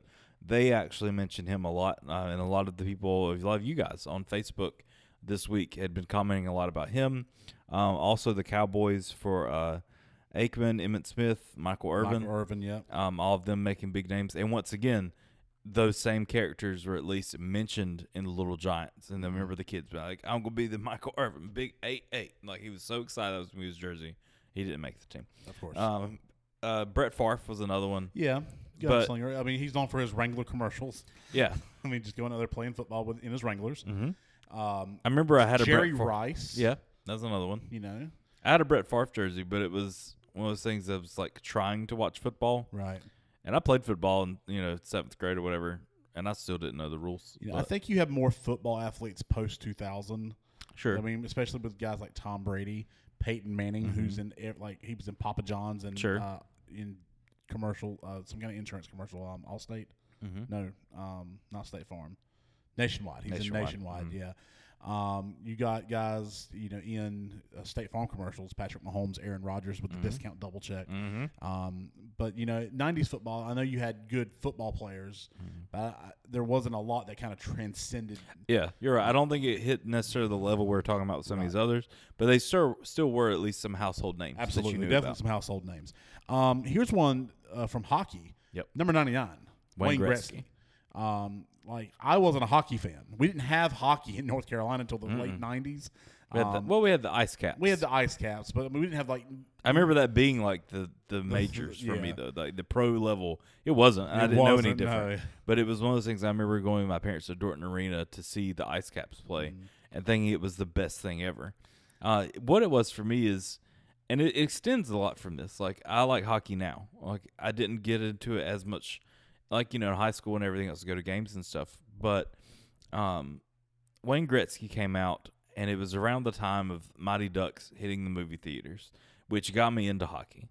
You know, like you said, we didn't have – hockey wasn't a number – We're in North thing. Carolina. I mean, we don't yeah. have ice, you know, ice no. skating. I mean, we have a couple places in Raleigh, but mm-hmm. it's not like a – and everything, you know, we, we're lucky to have ice, you know, yeah. once a year. Well, well I feel like growing up it was like, you know, obviously the majority of us are going to play baseball. We're going to do something as, as we, we were baseball or basketball. Yeah. Because basketball is big in this area because of North Carolina, N C State. It is. And so I feel like it was one of those sports. Same way, there's hockey teams in North Carolina that, especially now that the Hurricanes are here, like stuff's bigger. You know, yeah, it's sure. bigger now because we, we got an actual pro team. Yeah. But as a child, you didn't grow up thinking, like, I could be a hockey player. Yeah. It was just not on your radar. But seeing the Mighty Ducks made it be like, okay, well, what's this sport? This is different, which led into rollerblading, where everybody's rollerblading.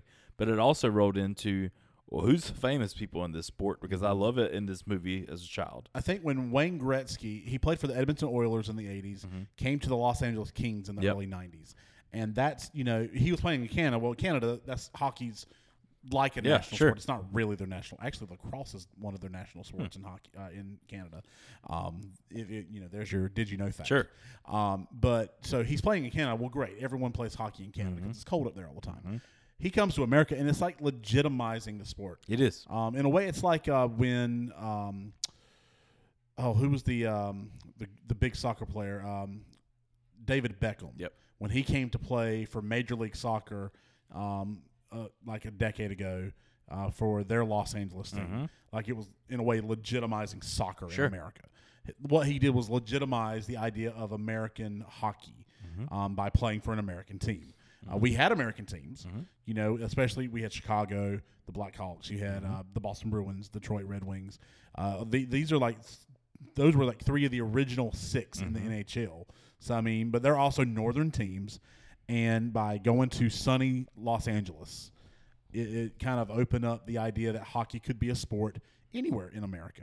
Well, especially now, I mean, even then, technically, by like mid nineties, there was three teams in Los in, in California mm-hmm. that are all hockey teams that still exist today. Like Mighty Ducks became a team because An- of Anaheim. Uh, you have the L A and San Jose uh, Sharks. Like, San Jose Sharks, yeah. So I mean, but and to think about it, you know, we talk about being in North Carolina, like oh, obviously we wouldn't grow up being hockey, but there it's California, it's California, and there's hockey. They, they don't ha- they don't ever have snow. No, but we get it once once a, once a year. Yeah. They don't really get it at all. So and I watch like some YouTube guys now, and it's funny to see them like they play hockey growing up in California because that's what they did growing up. But uh, Wayne Gretzky, to get back more on him, he was synonymous with the sport. Like, he was in the first Teenage Mutant Ninja Turtles movie. Mm-hmm. You have um, Casey Jones. Mm-hmm. Uh, doing his best Wayne Gretzky impression. Yes. With a hockey stick. Yes. Like he mentions Wayne Gretzky by name. Mm-hmm. Um, well, I feel like that was, and like you say, it, you made a really good point, especially for us in our location, is we didn't necessarily know a ton about hockey, but you knew Wayne Gretzky. You know who Wayne Gretzky was. You knew he was the great one. Before yeah. The Rock existed, mm-hmm. he was the great one. Mm-hmm. Um, you you played the video games. N H L ninety-four was the, was the big one. I had um, N H L, I don't know if it was ninety-four or ninety-five. I want to say the one I had was ninety-five, mm-hmm. but it was the same way. I was constantly like, I'm playing as the Kings, mm-hmm. and it's funny now to like be a Ducks fan and be like, no, you can't be the Kings. Um, but it's the same way. Like I wanted to be Wayne Gretzky. It's the funny part. You talked earlier about Michael Jordan and his shoes. Yes. Wayne Gretzky came out with a pair of street hockey shoes. Nice. I had them. Wow. They were white and black with the number ninety-nine on the side. So it's the same way you have all these Jordan shoes, everything else. Um, they came out, and I don't know if they made them for adults or just for kids. But to be funny, like, t- to be serious, the shoes weren't that great looking. No. Like, Google them if you're at home. Maybe I'll put up a picture on, you know, social media this week. But I remember wearing these things and being so proud that I remember sitting at my desk in elementary school and, like, sticking my feet all out in the aisle to be like, hey, look at my shoes. Without me, like, trying to ask somebody, I was like, I want somebody to look down at my feet and see that I've got Wayne Gretzky shoes on right now. I remember my mom was like, are you serious? Those are ugly. Those are hideous. I'm not buying those. Yeah. And then we got them. I was very spoiled, and so I got these Wayne Gretzky shoes. I think Wayne Gretzky, I mean, other than becoming a household name, like I said, he legitimized it for American audiences to the point where they're still expanding. Yeah. They add the Las Vegas Knights a couple of years mm-hmm. ago. They're adding the Seattle Kraken, mm-hmm. I think, either next season or the se- season after, mm-hmm. um, where they're just they're continuing to expand. They signed a new T V rights deal with E S P N I saw today. That. Yeah, today. It's going to be on E S P N Plus, mm-hmm. which um, I don't know if you – you check your Verizon stuff because mm-hmm. I found that I get E S P N Plus for free by being a Verizon customer. I need to check that out. Um, and they're giving me Disney Plus for free again. So, well, that's really nice because so, um, I think I'm paying more now for Disney. I am too. So I, I was really nice to see that. So I uh, look into that. But yeah, um, Wayne Gretzky, um, like I said, legitimized hockey in America mm-hmm. and is a household name because of um, how he transcended the sport.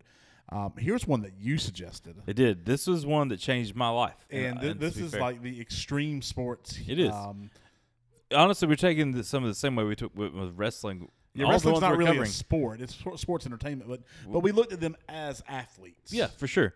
And so that's where we took this. Uh, into the world of extreme sports, you have Tony Hawk.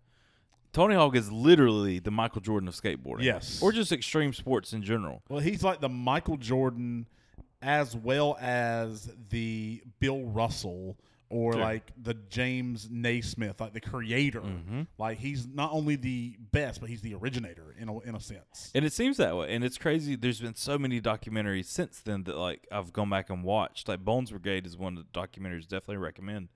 But these guys that were competing in skateboarding and how skateboarding got huge, and then it died off in the eighties, like in the late eighties, early nineties or whatever.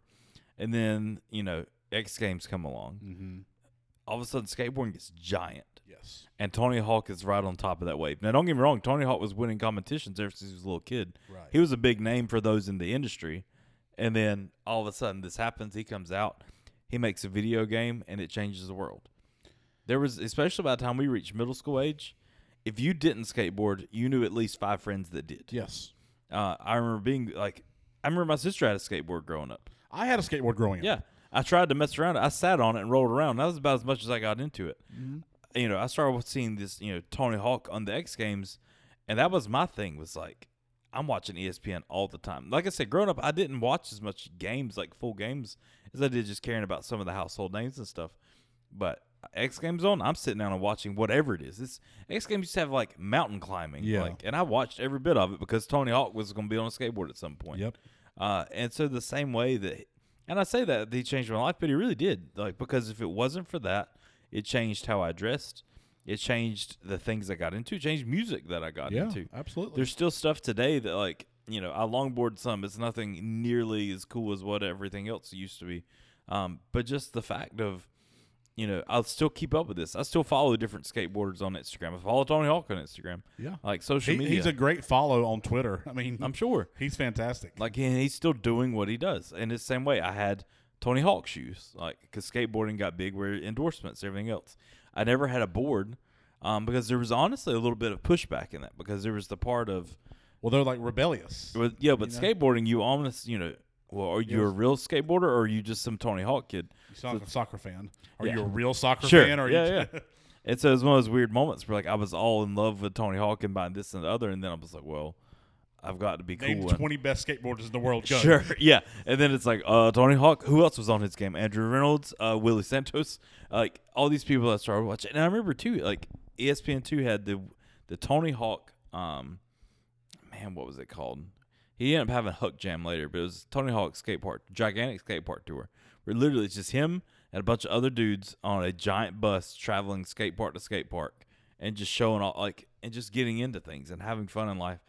Uh, it, it just, it's the same way. In the same way Tony Hawk now still owns Birdhouse. Yep. He can do anything he wants. So all of a sudden he jumped. He wears Vans now. Yep. And it's just the whole world is like, okay, well. They re-released his games for the P S four, and they're coming out with a release for Tony Hawk uh, one and two for the Switch mm-hmm. later this year, which I will be getting because I own a Switch. And I feel like I feel like it's coming back around. It's, you know, stuff gets big and it dies off the same yes. way. There, you know, it's cyclical. Um, you know, Tony Hawk, I think, paved the way for the success of someone like Shaun White, mm-hmm. who was successful in snowboarding. Sure. Which is a different, you know, but it's also kind of the same vein. Uh, he's also a skateboarder, too. I think mm-hmm. he does the X Games in skateboarding as well. Shaun White does. Yeah.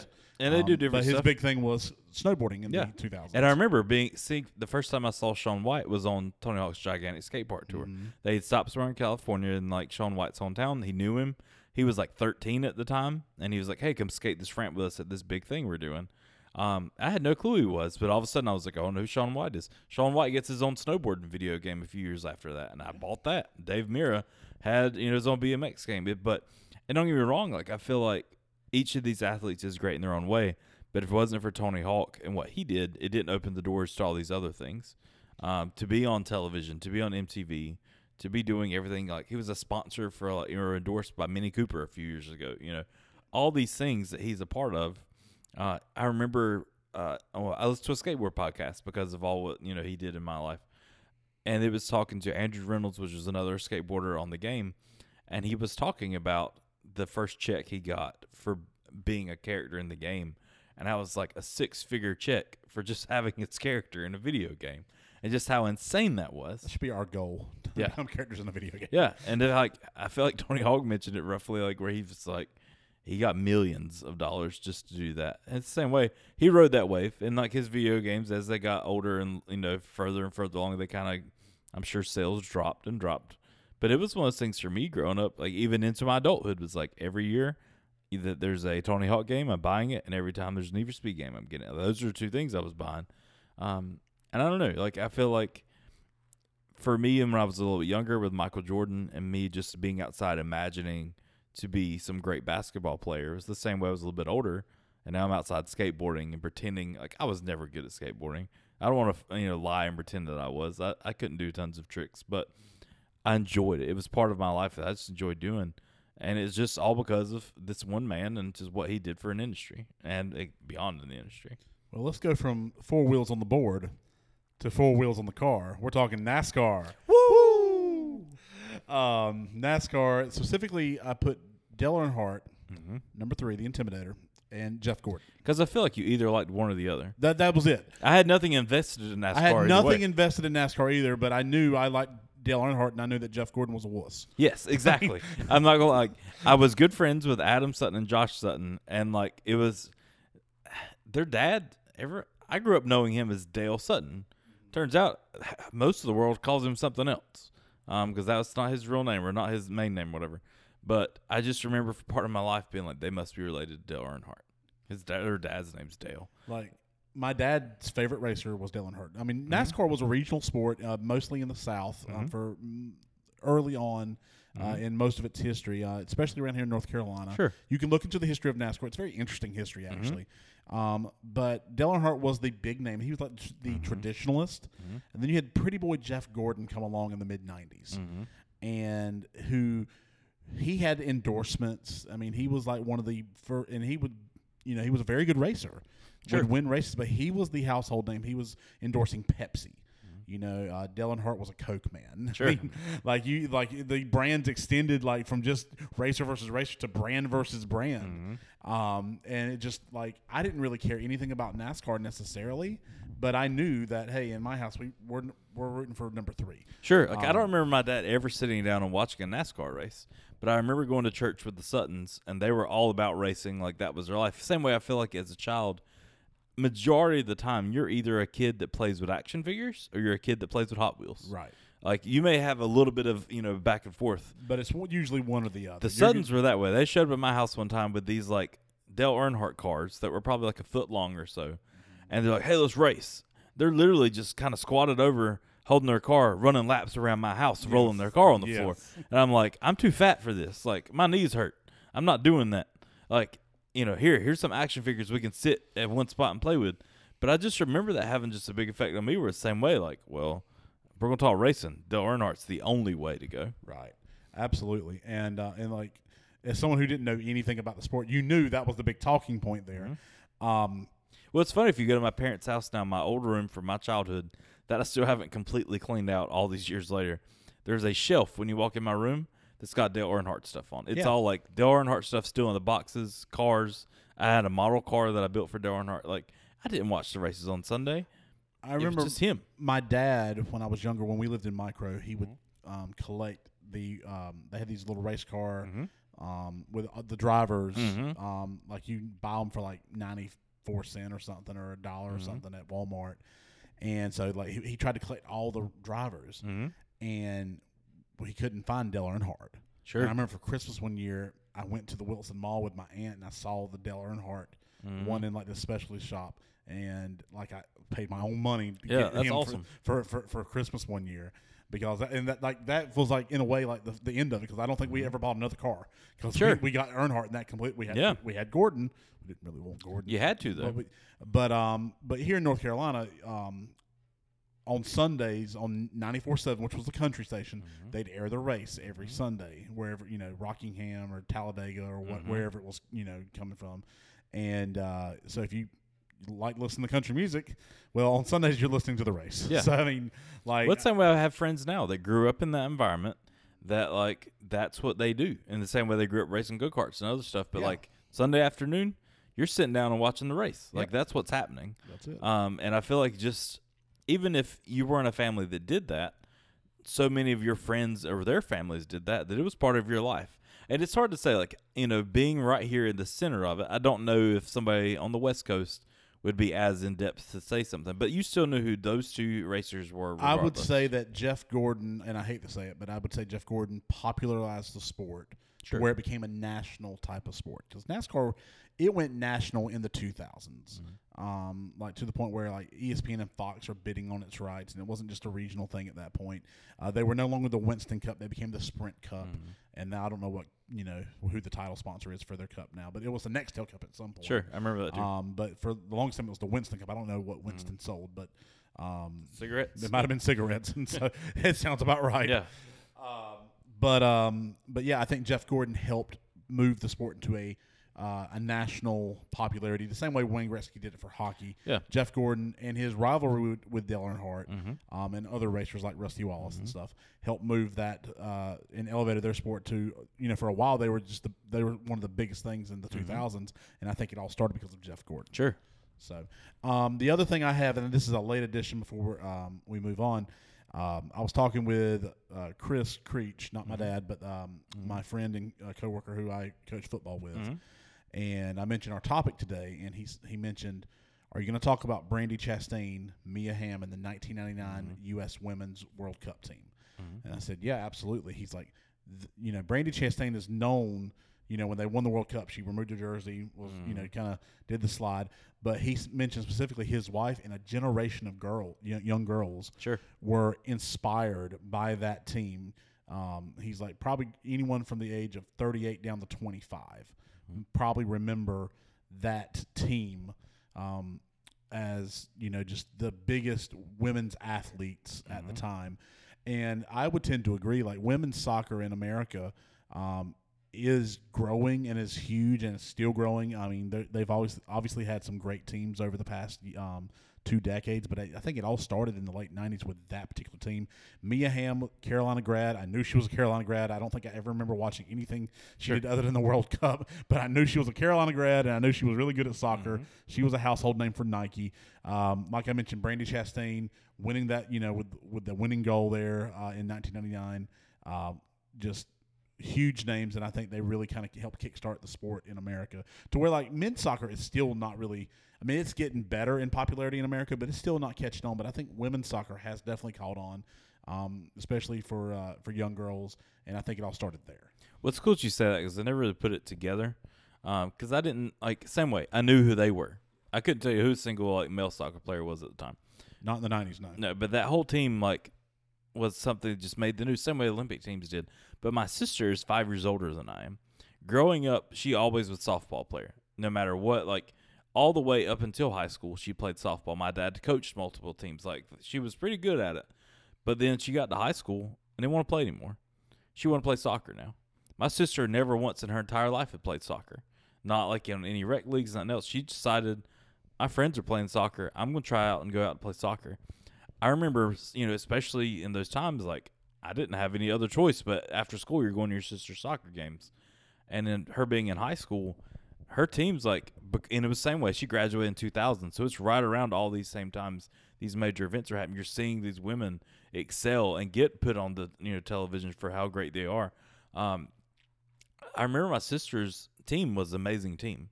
I remember they went really far. I don't think I don't know if they think they won the, like, national or whatever by any means, but they went far in what they did. They were very much known for being a really good soccer team, and I just remember going and starting to learn so much more at her games and being so much more interested in women's soccer because of what she did and seeing how it evolved and influenced other women to go out and do the same. Here's something interesting, mm-hmm. and correct me if I'm wrong.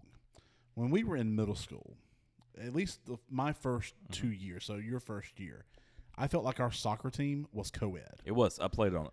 And then my eighth grade year, we had a boy soccer team and a girl soccer team. I can't remember if it was co-ed and then a girl soccer team mm-hmm. or if it was boys and girls. Because I remember I played my seventh grade year. No, seventh grade I played football. Mm-hmm. And I didn't know what world. Eighth grade year I played, and I played on a co-ed team. Okay.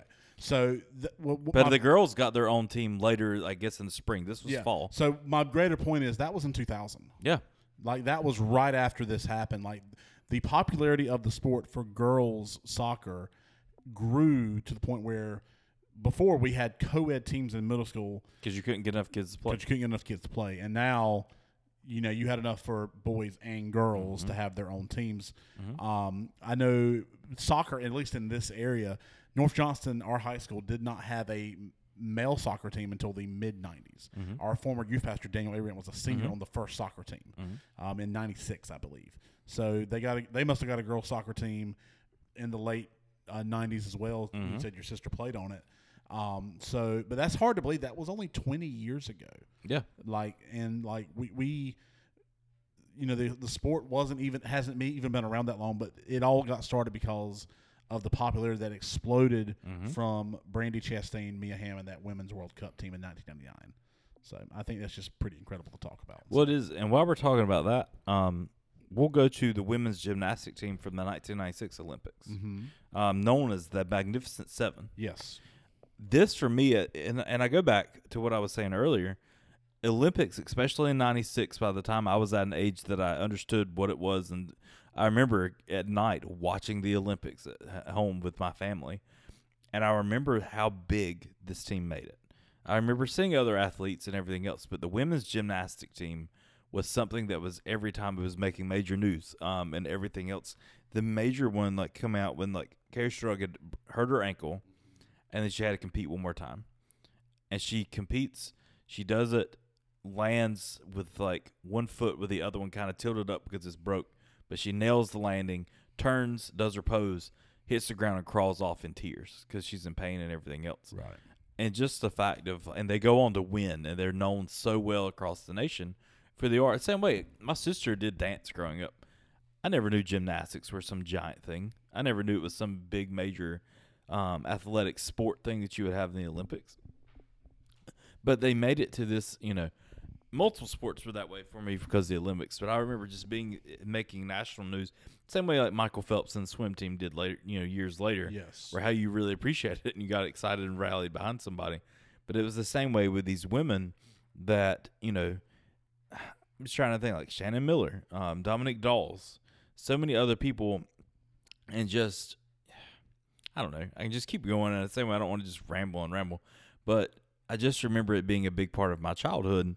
That all of a sudden there's this new sport that I didn't know about that technically wasn't new, it was forever, but um, just how as a family we would sit together and watch these ladies compete, doing things that I had no idea how on earth they could do. I went back and watched some replays today just to kind of freshen your memory up about this, and it put me right back at home um, in our living room watching this and watching her stick that landing um, and then hit the ground crying. Yes, um, just good stuff.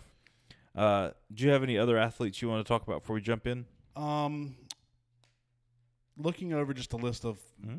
female athletes we may have missed, uh, Nancy Kerrigan in figure sure. skating. Sure. Um, you know, she, uh, most people associate her name with the Tanya Harding incident, but she, she, she was a household name. Mm-hmm. Anna Kournikova in tennis. Mm-hmm. Um, she never won anything like big, but she was a big name off the court. Mm-hmm. Um, we already mentioned Mia Hamm. Um, Let's see. Like Cheryl Swoops in basketball. Sure. You know. And Lisa uh, Leslie. Lisa Leslie. I feel like those two made it a giant. Um, being the person that finally got into basketball around that age and seeing that there was, an, you know, especially as the league, the women's N B A started up with that, it was life-changing, especially like as you think about sports a lot of time for women. Mm-hmm. Um, my sister-in-law plays softball or, or did in college. You know, there's a lot of these things that male athletes – go on to make tons of money and be major, you know, major sports leagues right. or organizations versus the women didn't have nearly as many opportunities. No. And they still don't. Like compared. Comparatively, they they do not. No. And um, and that sucks. It does. And it's not fair. And I, But I think we're seeing more of that. We're starting to see more of, you know, some of this grow um, and more opportunities grow. But I just remember, you know, whenever she was in college being like, well, what's next? Yeah. Like, she's playing this, and she's she's good at it. Like, where does she go from here? Um, and then she just, you know, once her time was done, she hangs up her cleats and does something else. But I don't know. It just kind of stinks when I thought about that. Like, at that Absolutely. Age, to be like, what's your end goal? Because as a boy growing up. You have the N B A, N F L, Major League Baseball. There's t- I remember telling yeah. people as a child, like, I'm going to play basketball for U N C, then go play in the N B A. Like, you know, and that was me not even playing on a team. That was just me in my backyard, just playing basketball. I have two more names. One uh, female athlete, Michelle Kwan. Yep. I mean, totally. just, I, I didn't watch figure skating, but I know who she was. Mm-hmm. And then here's one athlete that I cannot believe we have not talked about. Okay. Tiger Woods. That's another one. Like, he he, he l- really took a sport that was like re- around for a while. Mm-hmm. But we took it from a sport that my dad would watch, you mm-hmm. know, to a whole nother level of – I Not mean, even necessarily entertainment. He didn't do anything crazy, but all of a no, sudden it's a whole was, new generation wanting to see it. Let, let's put it this way, and let's just be real. For a long, long time, golf was a old white man mm-hmm. sport. Okay? Um, you had some younger golfers, but for the most part, they were either they were Caucasian or they were European Caucasian. Um, you, you didn't really have a lot of African Americans in golf. Tiger Woods came in and, in a way, like Michael Jordan, popularized a sport to a whole nother group of people, mm-hmm. to a whole whole nother culture. Um, and again, the endorsements that came with that. He also had his own brand with Nike. Mm-hmm. He had the Tiger Woods brand with, with Nike. Um, he had his own video game. He had his own video game, which is, you know, how, you know, for uh, the, us, the video game generation, the Oregon mm-hmm. Trail generation, as yes. I like to call us, mm-hmm. um, that's how, you know, you knew you made it when you were in a video game. Yeah. Um, like, he was, I mean, even today, like, he's in his forties now, and he's obviously not as good as he once was because he's had so many surgeries and so many issues. But um, but he really made the sport popular to the point where, like, and he was so good, like, they would have to, quote, tiger-proof mm-hmm. the greens he was playing on to make it difficult for him. Mm-hmm. But the fact is, if they're making it difficult for him, they were making it much more difficult for everybody mm-hmm. else. Um, he, um, like, and when he was out with an injury mm-hmm. for a year back in the uh, two thousand eight two thousand nine uh, year, he was out with a knee injury, ratings went down. Mm-hmm. Like, he made the sport much more popular to the point where people were worried about mm-hmm. the sport's future after he would hang it up. So, and you're seeing generations based on that that are playing now. Absolutely. You know, because if you look at a, you know, I don't do it often, but I did see pictures the other day of, like, some current golfers, and just to see the wide span of, you still have some guys that look very similar to what it used to like when we were younger, old white men. Um, but then you see, you know, from multiple nationalities, even just the clothes people wear is just very different now compared to what it used to be like. I think, and something that we've talked about a lot on this podcast, represent, representation matters mm-hmm. in does. all walks of life. And to see someone like Tiger Woods come in, and you had a group of people who could just say, hey, he looks like me. Mm-hmm. I can do that. Like, he's representing, um, like, it's just, it was an awesome thing. It really grew the sport, grew the popularity mm-hmm. of the sport. Um, Like you said, he's a household name, and I think we'd be remiss not to mention he got his start in the in the nineties. So. Sure. Um, but that's all I've got for you. Um, so this week, we did this a little while back with the episode talking about um, arguments with our parents. A lot of you guys tuned in on, on social media this week, and it was awesome, and we really appreciate that. We also had a couple of you guys call us in and leave some messages for us about some of your favorite star athletes. So instead of doing social media shout-outs about us just reading them, we're going to listen to your messages and kind of talk about them a little bit. Here we go. So uh, first up, we got Jordan Edgerton. Uh, let's see what he had to say about his favorite sport athletes that extended into celebrity status in the nineties. First of all, Kyle, Aaron, Ashby, thank y'all for letting me join the What the What pod. When I think of these nineties star athletes, man, it gets my heart thumping and my blood flowing, guys. With Agassiz, backhands and Griffey's sweet swing, my goodness. Grant T's wristers, Barry Sanders duking people out of their shoes, and prime time.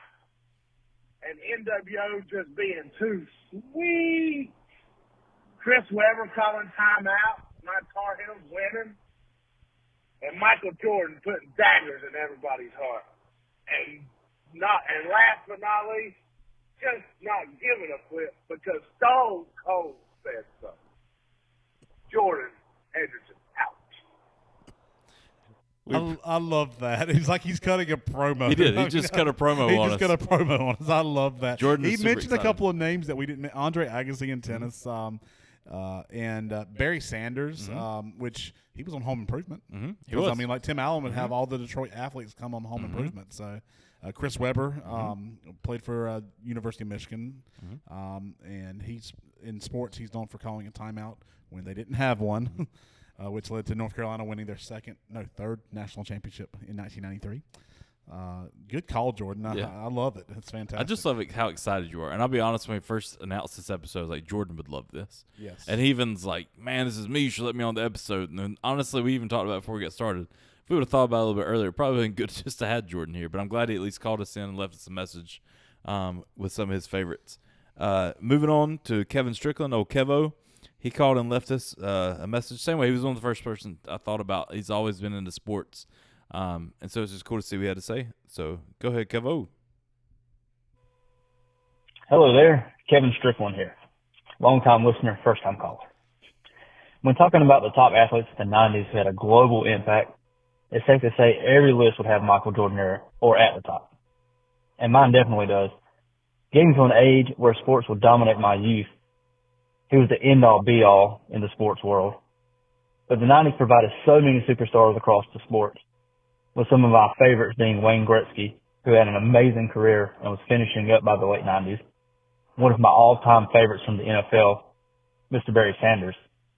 To the guy who I'd always try and imitate as I stepped into the batter's box as a kid, being the kid himself, Ken Griffey Junior And as the nineties were coming to a close, my friends and I would be glued to the T V every Monday night as the Monday Night Wars were in action in the wrestling world, led by one of the biggest superstars at the time, Stone Cold Steve Austin.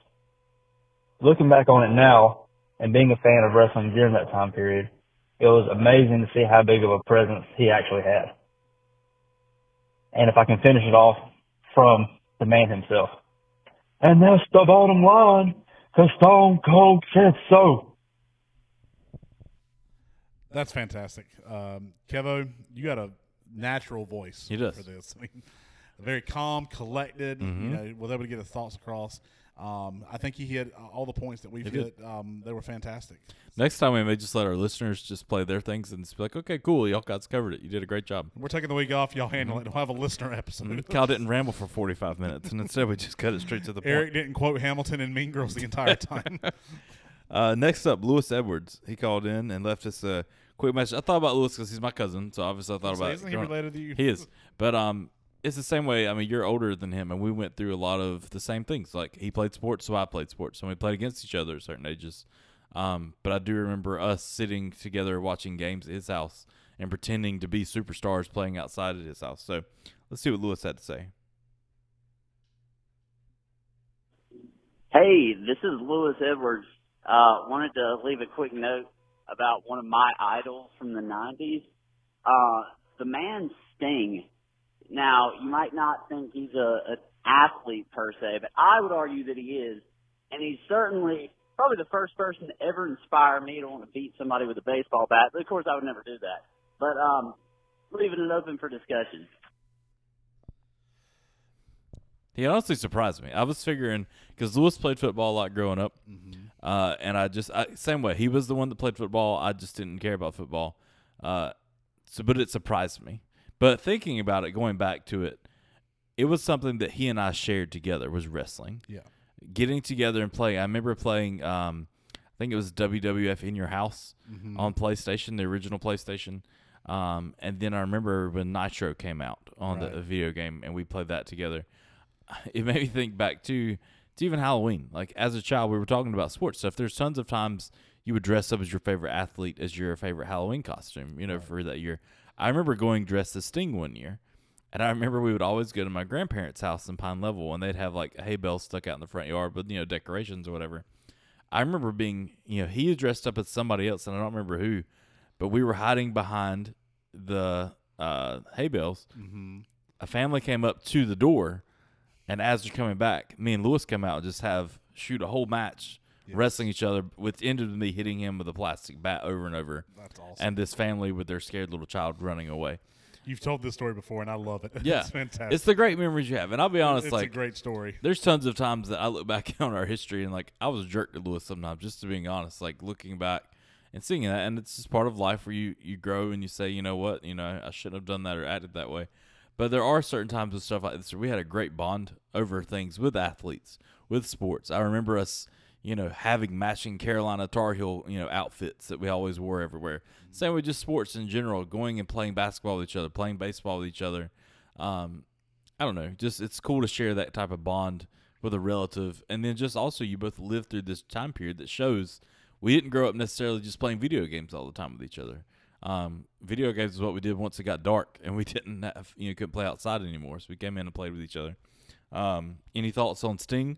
Him? Anybody else? Yeah, Sting was recognizable because of the ma- uh, the face paint. Mm-hmm. And um, you had two iterations of the Sting. Well, actually three, but mm-hmm. um, you had your Surfer Sting in mm-hmm. the early nineties.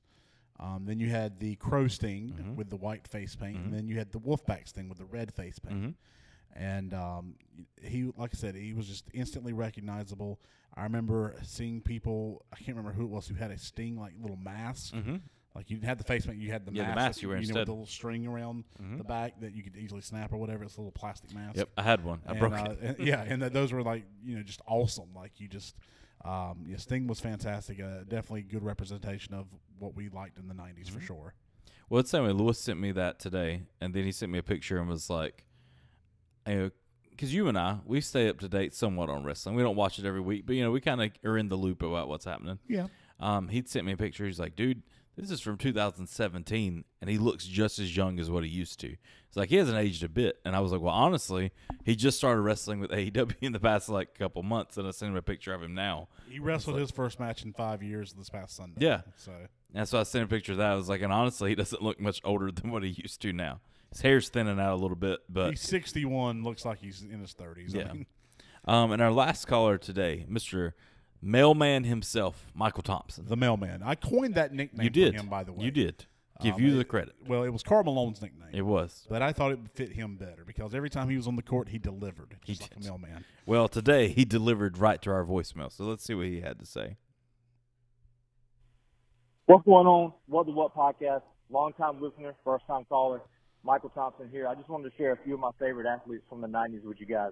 Uh, I think any conversation about sports stars in the nineties has to begin with the greatest basketball player to ever play the game, Mister Michael Jeffrey Jordan. Uh, he's definitely reached beyond that sports status into a cultural icon at this point. I mean, his reach on the world today is as present as it was, if not more, twenty years ago. Um, I mean, people from all around the world, including myself, wait in line on Saturday mornings waiting for the newest retro colorway of his Jordan brand sneakers that he wore back in the nineties. He, you know, he played in twenty years ago, and people are still waiting in line today to buy those shoes. Um, I don't think we'll ever see quite a journey like he led those Bulls teams on in the nineties ever again. Yeah, there are players who have won more championships, but just his story and the Bulls story of winning three championships, taking a year off to play baseball, and then picking right back up where he left off in nineteen ninety-five and winning three more championships like he never even left the game. I don't think you'll ever hear that again or see something like that again. And uh, the Last Dance documentary that was released this past year proves that people today still, you can't get enough of that story. Not only him, but Scottie Pippen, Dennis Rodman, uh, Phil Jackson, that whole entire Bulls organization. So for me, Jordan, numero uno above all else. I mean, he's the number one in my book, but I can't forget to mention Ken Griffey Junior He was my favorite baseball player growing up. He had the smoothest home run swing I've ever seen, and it just made it look so cool wearing that Seattle Mariners hat backwards, just playing the game, having a good time, and just teaching kids what it's all about. You know, just have fun out there. Um, I also love watching Derek Jeter, Barry Bonds, Deion Sanders, Tiger Woods, and I can go on and on and on, but I'll stop there. Shout out to you guys, Kyle, Eric, Ashby. I love the show. Keep up the good work, and I look forward to hearing what you guys have to say about this. Bye. You know, I love Michael. He, he's fantastic. Um, it's it's really cool to hear um, him sharing his memories because uh, I remember. I mean, you were closer with it than I was, but I, I had a really close friendship with him too, especially in uh, in high school and post high school. Mm-hmm. Um, just hearing him, you know, go on about the same things that I remember um, us enjoying as we were growing up. Um, I think it's. Um, I think it's really kind of like ironic. Like, doesn't he have actual like communication, like like a background? Like, then he he shadowed like Jeff Gravely for a he senior did. project. Mm-hmm. I feel like he could he could have been on this podcast too, and would have done. He should fantastic. I mean, we should invite him on sometime, and we'll have to do one of like sports. Just have him and Jordan yeah. just come on, and we'll go. Just, you know, we'll, just, we'll we'll go grab a burger or something. Yeah, we'll hang out in so the room we'll and just listen and see what they say. But, uh, yeah, Michael, uh, fantastic job, dude. I, I enjoyed that a lot. So. And he, he brought up a good uh, a point with that. We talked so much about the, you know, the Bulls organization from that time period. If you go back, you know, they did come out with that documentary series, The Last Dance. Yes, came out last year. It got me through the first part of uh, COVID. Yeah, and it was great. Fantastic. Um, it was a great series. It tells you a lot about the team um, and just so much more than we even knew, than, you know, from before. And he's got the great point that it shows how important it still is today and how many people still talk about it for them to take that time and not just make a quick hour documentary, but a multi ten hour documentary. Um, and five years ago, um, they did, um, or it might've been four years ago, they did a, the Dream Team documentary, mm-hmm. which was just as good. Sure. Um, and, uh, again, just showed their impact on the sport and in culture mm-hmm. is still long-lasting uh, even to today. Mm-hmm. So, um, I think that's it. I th- yeah, I think I'm that's sure we it. can pull um, up another like list of more athletes, and I could talk for forty-five minutes about nothing, you know, and ramble and well, think of words and not quite get them out, but it's okay. Well, Jordan, Kevo, uh, Lewis, and Michael the Mailman Thompson, we thank you for joining in with your voicemails. Mm-hmm. Uh, enjoyed those. Uh, that's a really neat little thing. Um, I know usually we have Ashby on that line, mm-hmm. so we were able to kind of include it as part of our podcast and not do a post-edit like I had to do mm-hmm. a couple weeks ago. Well, didn't have to do, but I chose to do sure. a couple weeks ago.